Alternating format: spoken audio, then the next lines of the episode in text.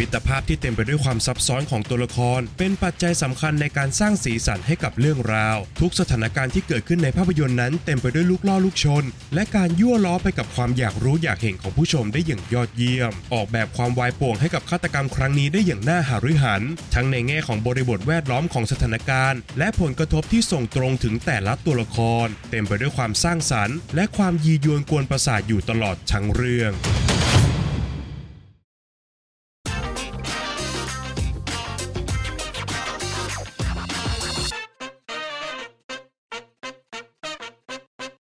สวัสดีครับ ยินดีต้อนรับเข้าสู่ฟิเมนรีวิวนะครับ และภาพยนตร์ที่เราจะนำมารีวิวกันในวันนี้ก็คือ Glass Onion A Knives Out Mystery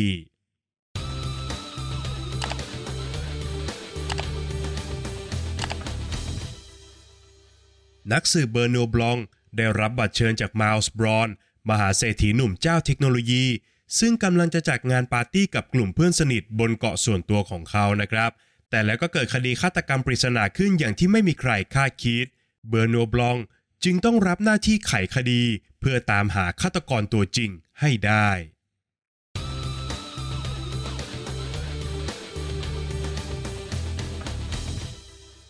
ถึงตอนนี้ผมว่าคอภาพยนตร์อย่างเราๆเนี่ย คงจะพูดได้เต็มปากแล้วนะครับว่าไรอันจอห์นสันเป็นผู้กำกับภาพยนตร์ที่เชี่ยวชาญเหลือเกินครับ ในการพาผู้ชมเดินทางไปยังดินแดนที่คาดเดาไม่ได้ของภาพยนตร์แนวต่างๆ ไม่ว่าจะเป็น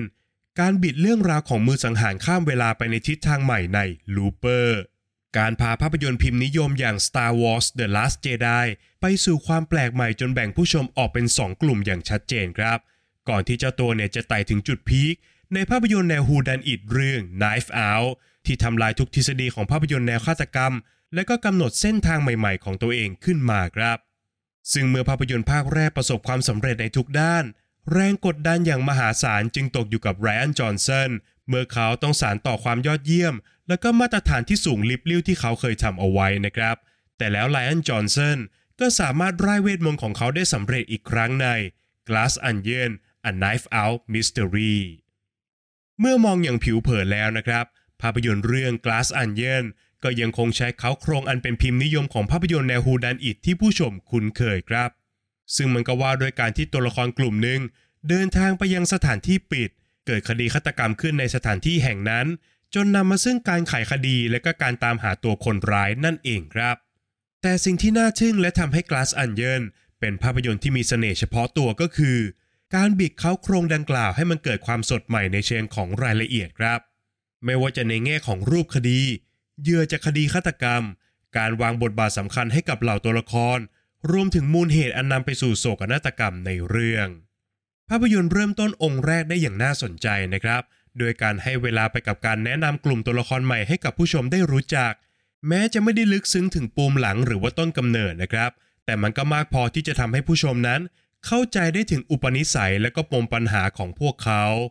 ความแตกต่างหลากหลาย รวมไปถึงมิตรภาพที่เต็มไปด้วยความซับซ้อนของพวกเขาทุกคน เป็นอีกหนึ่งปัจจัยสำคัญในการสร้างสีสันให้กับเรื่องราวครับ แต่ในขณะเดียวกันทุกความขัดแย้งและการช่วงชิงผลประโยชน์กันระหว่างพวกเขาเนี่ย มันก็สามารถแปลเปลี่ยนเป็นแรงจูงใจในการก่อเหตุได้ทุกคน เช่นกันครับ การทำความรู้จักกับทุกตัวละคร จึงเป็นดั่งการสะสมเบาะแสของรูปคดี ที่แม้ว่าจะกินเวลานานพอสมควรนะครับ แต่ด้วยมุกตลก รวมไปถึงวิธีการดำเนินเรื่องอันเฉียบคมเนี่ย มันก็ทำให้ทุกช่วงเวลานั้นเต็มไปด้วยความน่าติดตามครับ ก่อนที่เรื่องราวทั้งหมดนั้นจะเดินหน้าเข้าสู่ความบันเทิงหลัก ซึ่งก็คือการก่อคดีฆาตกรรมปริศนาบนเกาะอันห่างไกลนะครับ อย่างที่ได้กล่าวไปนะครับว่าไรอันจอห์นสันสามารถขยับขยายขอบเขตของความคุ้นเคยที่ผู้ชมเนี่ยมีต่อภาพยนตร์แนวต่างๆ ได้อย่างยอดเยี่ยมนะครับ ทุกสถานการณ์ที่เกิดขึ้นในภาพยนตร์นั้นมันเลยเต็มไปด้วยลูกล่อลูกชน แล้วก็การยั่วล้อไปกับความอยากรู้อยากเห็นของผู้ชมได้อย่างยอดเยี่ยมครับ นอกจากนี้ตัวหนังยังสามารถออกแบบความวายป่วงให้กับการฆาตกรรมครั้งนี้ได้อย่างน่าหาริหัน ทั้งในแง่ของบริบทแวดล้อมของสถานการณ์ รวมไปถึงผลกระทบที่ส่งตรงถึงแต่ละตัวละครด้วยเช่นกันครับ มันจึงทำให้ Glass Onion เต็มไปด้วยอารมณ์ขันอันสร้างสารรค์ และก็ความยียวนกวนประสาทอยู่ตลอดทั้งเรื่องครับ อีกหนึ่งสิ่งที่น่าชื่นชมก็คือ Glass Onion สามารถประคับประคองอารมณ์ รวมไปถึงทิศทางทั้งหมดของภาพยนตร์เอาไว้ได้ โดยจังหวะการเล่าเรื่องที่ยอดเยี่ยมและแม่นยำครับ ไม่ว่าจะเป็นจังหวะการผ่อนหนักผ่อนเบาของเรื่อง การสอดแทรกเบาะแส และการทยอยปล่อยข้อมูลของรูปคดีในจังหวะที่ถูกต้อง การสร้างเสียงโห่เราะ การเลือกเฉลยความลับสำคัญในจังหวะที่ใช่ หรือกระทั่งการหักล้างทุกการคาดเดาของผู้ชมโดยการเฉลยมูลเหตุที่แท้จริงของฆาตกรครับ โดยส่วนตัวแล้วผมรู้สึกว่า Glass Onion สามารถสร้างอารมณ์ร่วม พร้อมกับฉุดลากผู้ชมไปในทิศทางที่ผู้กำกับภาพยนตร์ตั้งใจเอาไว้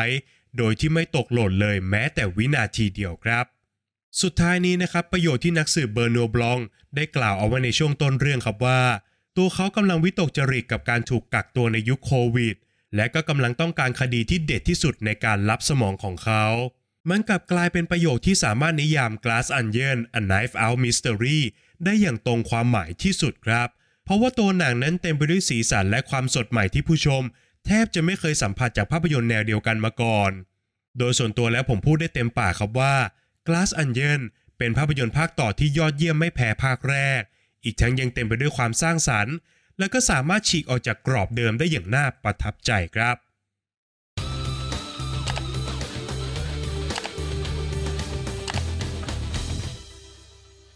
ประเด็นตกผลึกในวันนี้มีการเปิดเผยเนื้อหาสำคัญของภาพยนตร์นะครับ หากทุกท่านยังไม่ได้รับชม ขอแนะนำให้ข้ามไปก่อนนะครับ โดยประเด็นตกผลึกจากภาพยนตร์เรื่อง Glass Onion A Knife Out Mystery ที่ผมจะชวนผู้ฟังทุกท่านมาคุยกันในวันนี้ก็คือ การขยายผลประโยชน์ร่วมกันผ่านการโกหก ไม่ทางใดก็ทางหนึ่งนะครับ ตัวหนังเนี่ยเลือกที่จะชำแหละปัญหาสังคมของชนชั้นปกครอง ที่พร้อมจะโกหกเพื่อผลประโยชน์ของตัวเองได้อย่างเจ็บแสบมากๆครับ โดยผมอยากชวนทุกท่านวิเคราะห์ถึงประเด็นดังกล่าว ผ่านการวางบทบาทของทุกตัวละครในเรื่อง ที่ล้วนแล้วแต่เป็นภาพสะท้อนของบุคคลที่มีบทบาทหน้าที่แตกต่างกันออกไปในสังคมครับ ตัวละครแรกที่เราจะพูดถึงก็คือมิลส์บรอนนักธุรกิจหนุ่มผู้ร่ำรวยจากบริษัทเทคโนโลยี และเขาก็ได้คิดค้นสารให้พลังงานชนิดใหม่ของโลกอย่างเคลียร์ขึ้นมาได้สำเร็จครับ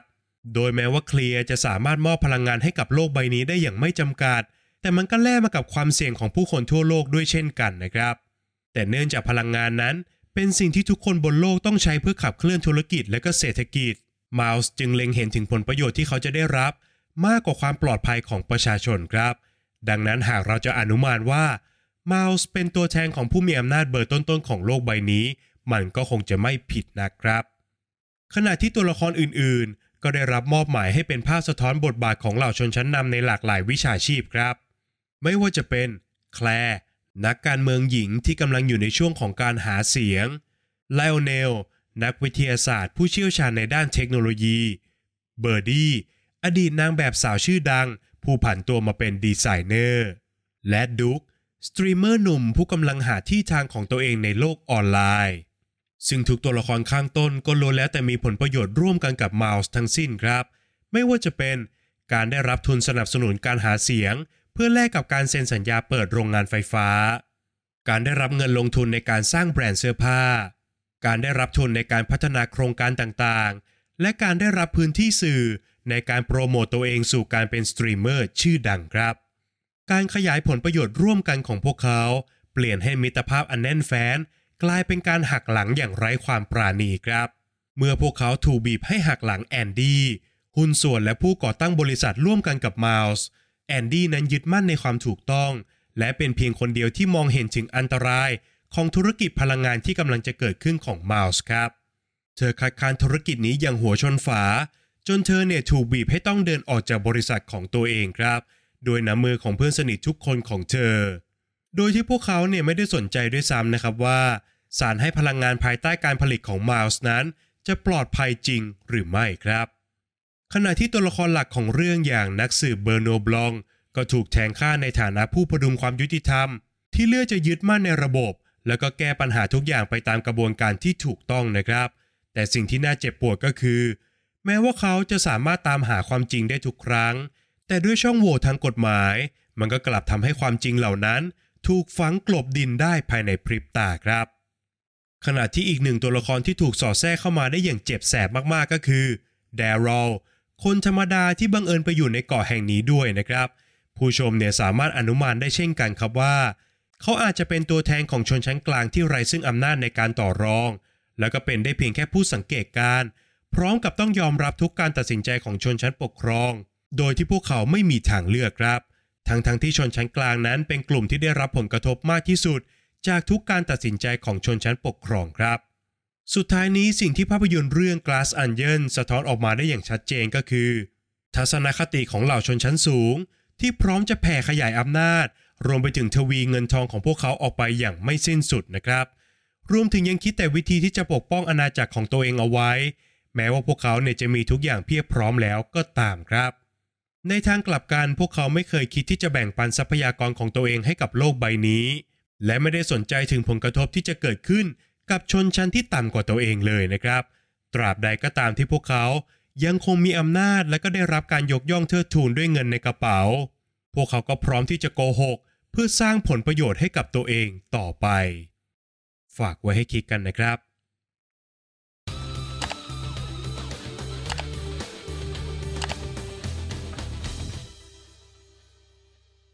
แล้วก็มาถึงช่วงการให้คะแนนของภาพยนตร์กันแล้วนะครับ ในส่วนของบทภาพยนตร์นั้นผมขอให้ไว้ที่ 8 คะแนนครับ บทนางของ Glass Onion เต็มไปด้วยความชาญฉลาดนะครับ โดยเฉพาะอย่างยิ่งหากเรามองมันในฐานะภาพยนตร์ฆาตกรรมสืบสวนสอบสวน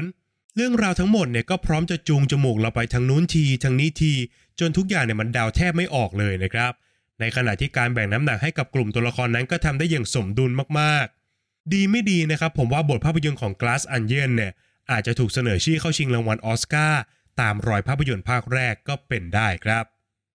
ในส่วนของงานสร้างนั้นผมขอให้ไว้ที่ 8 คะแนนครับ นอกจากงานด้านภาพที่สวยงาม รวมไปถึงงาน production design ที่ทำได้อย่างยอดเยี่ยมแล้วเนี่ย สิ่งที่ทำให้คะแนนด้านงานสร้างของภาพยนตร์สูงถึง 8 คะแนนก็คือ การตัดต่อครับ โดยการตัดต่อของภาพยนตร์นั้นสามารถประคับประคองอารมณ์ของผู้ชมไปได้ตลอดรอดฝั่ง รวมถึงยังเลือกช่วงเวลาในการผ่อนหนักผ่อนเบา และการเฉลยปริศนาทุกอย่างออกมาได้อย่างแม่นยำมากๆครับ ในส่วนของนักแสดงนะครับ ผมขอให้ไว้ที่ 7 คะแนนครับแดเนียล เครกยังคงทำหน้าที่ของเขาได้อย่างยอดเยี่ยมอีกครั้ง กับบทบาทนักสืบสมองเขื่องที่พร้อมจะเรียกเสียงหัวเราะจากผู้ชมอยู่ตลอดเวลาครับ ขณะที่คนที่โดดเด่นจนขโมยซีนได้ทุกครั้งที่ปรากฏตัวก็คือจาเนลล์ โมเน่การแสดงของเธอนั้นสามารถมอบมิติให้กับตัวละครได้อย่างยอดเยี่ยมครับ เช่นเดียวกันกับเอ็ดเวิร์ดนอร์ตัน ที่ยังคงยอดเยี่ยมเสมอเมื่อได้รับโอกาสปล่อยของทำให้โดยภาพรวมแล้วเนี่ยทีมนักแสดงของ Glass Onion แข็งแรงและก็มีเสน่ห์มากๆครับ ข้อคิดที่ได้ผมขอให้ไว้ที่7คะแนนครับ เมื่อมองจากความเป็นภาพยนตร์ฆาตกรรมแล้ว ไม่น่าเชื่อเหมือนกันนะครับว่าตัวหนังเนี่ยจะสามารถพูดถึงปัญหาเชิงสังคม การเมือง และชนชั้นออกมาได้อย่างแยบยลขนาดนี้ครับ โดยเฉพาะอย่างยิ่งเมื่อทุกอย่างเดินทางมาถึงจุดคลแม็ก ประเด็นที่หนังต้องการนำเสนอเนี่ยก็ยิ่งจี้ใจดำผู้ชมมากขึ้นเป็นทวีคูณครับ ส่วนสุดท้ายก็คือส่วนของความสนุกนะครับ ผมขอให้ไว้ที่ 8 คะแนนครับ ว่ากันตามตรงก็คือผมชอบภาพยนตร์ภาคนี้มากกว่าภาคแรกนะครับ ผมรู้สึกว่าตัวหนังเนี่ยดึงให้ผมอยู่กับเรื่องราวได้ตั้งแต่ต้นจนจบ แม้ว่าเราจะรับชมมันบนสตรีมมิ่งซึ่งพร้อมจะโดนองค์ประกอบแวดล้อมเนี่ยแย่งสมาธิให้หลุดจากเรื่องอยู่ตลอดเวลาครับ แต่ด้วยลีลาการเล่าเรื่องที่เด็ดขาดของภาพยนตร์ มันทำให้ผมเนี่ยละสายตาจากหนังไม่ได้เลยครับ แล้วก็ถูกลากถูกจูงไปทางนั้นทีทางนี้ที ตามที่ภาพยนตร์เลือกจะพาเราไปอยู่ตลอดครับ จากคะแนนทั้ง 5 ส่วนนะครับหารเฉลี่ยกันออกมาแล้วทำให้ภาพยนตร์เรื่อง Glass Onion A Knife Out Mystery ได้คะแนนเฉลี่ยจากฟรีเมนต์ไปอยู่ที่ 7.6 คะแนนครับ